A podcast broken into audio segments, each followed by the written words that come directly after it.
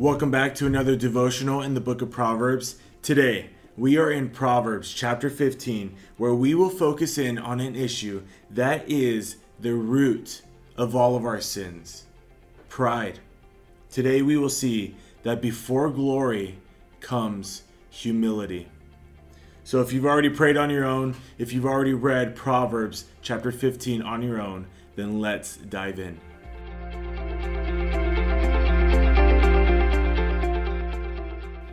You know, it really is true that at the heart of all of our sins is pride, is this deep love for ourselves. J.C. Ryle describes pride this way Pride sits in all our hearts by nature. We are born proud. Pride makes us rest satisfied with ourselves, think we are good enough as we are, stop our ears against advice refuse the gospel of Christ and turn everyone to his own way. This is the anthem of our world today. Love yourself. Focus on yourself. Be whoever you want to be and do whatever makes you happy. It is all about you, and you are the one that should be exalted. But this is not the anthem of any truth or any reality at all. And this is certainly not the anthem of the one who walks in wisdom, in the one who fears Yahweh. We've emphasized over and over again what it means to fear Yahweh, and we see it again here in verse 33 in our chapter, Proverbs 15. Let's read it. The fear of Yahweh is the discipline leading to wisdom and before glory comes humility. What does it mean to fear Yahweh? It is this deep respect and awe of God, right? We've seen that over and over again. But in order to have this respect and awe of Yahweh, we must know Yahweh. And if you know anything about Yahweh at all, if you know anything about Jesus Christ, then you know that He is the ultimate example of humility. Of humility. Yahweh, Jesus, the Messiah, the King of the universe, is the one that John 12 describes makes his triumphant entry on a donkey?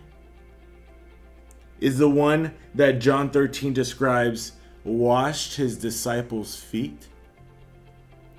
Is the one that was mocked, tortured, and slaughtered. That's the King of the universe. That's Yahweh. He is. If you want to know Yahweh at all, if you truly want to fear him, then you must know that he humbled himself so low to the point that he suffered and died on the cross for your sins. And knowing that truth must lead yourself to humility.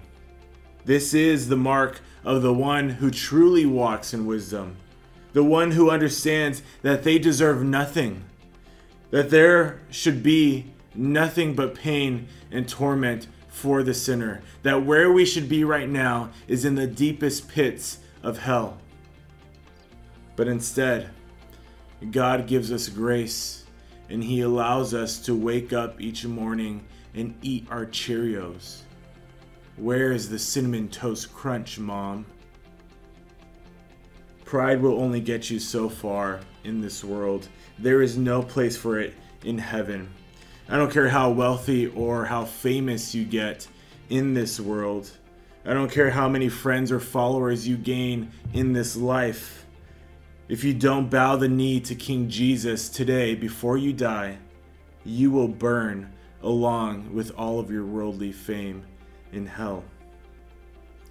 The one who walks in wisdom, the true child of Yahweh, will be the one who puts themselves last, the one who is willing to sacrifice everything, the one who seeks no glory for themselves, but instead seeks all the glory and honor to Christ in all that they do. 1 Peter 5, verses 5 through 6 says this You, young men, likewise, be subject to your elders, and all of you clothe yourselves with humility towards one another. For God is opposed to the proud, but gives grace to the humble. Therefore, humble yourselves under the mighty hand of God, that he may exalt you at the proper time. Students, can you look any further than the temporary glory that this world has to offer? Are you able to deny yourself and humble yourself now so that in the end you can live with the King of glory for eternity? I love what one commentator says The one who grants himself no glory before the glorious God, in the end, is crowned with the glory and wealth that give him social esteem. The one who walks humbly before God will find honor among people. Will you seek to humble yourself today? Will you put others before yourself today? Will you seek God's will above your own? There is no, no amount of fame or glory and honor in this world that is even comparable to what you will find in Jesus Christ. Nothing comparable to the riches you will find in Him.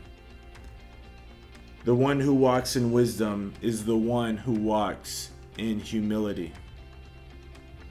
That is just part of Proverbs chapter 15. I'll see you tomorrow for Proverbs chapter 16.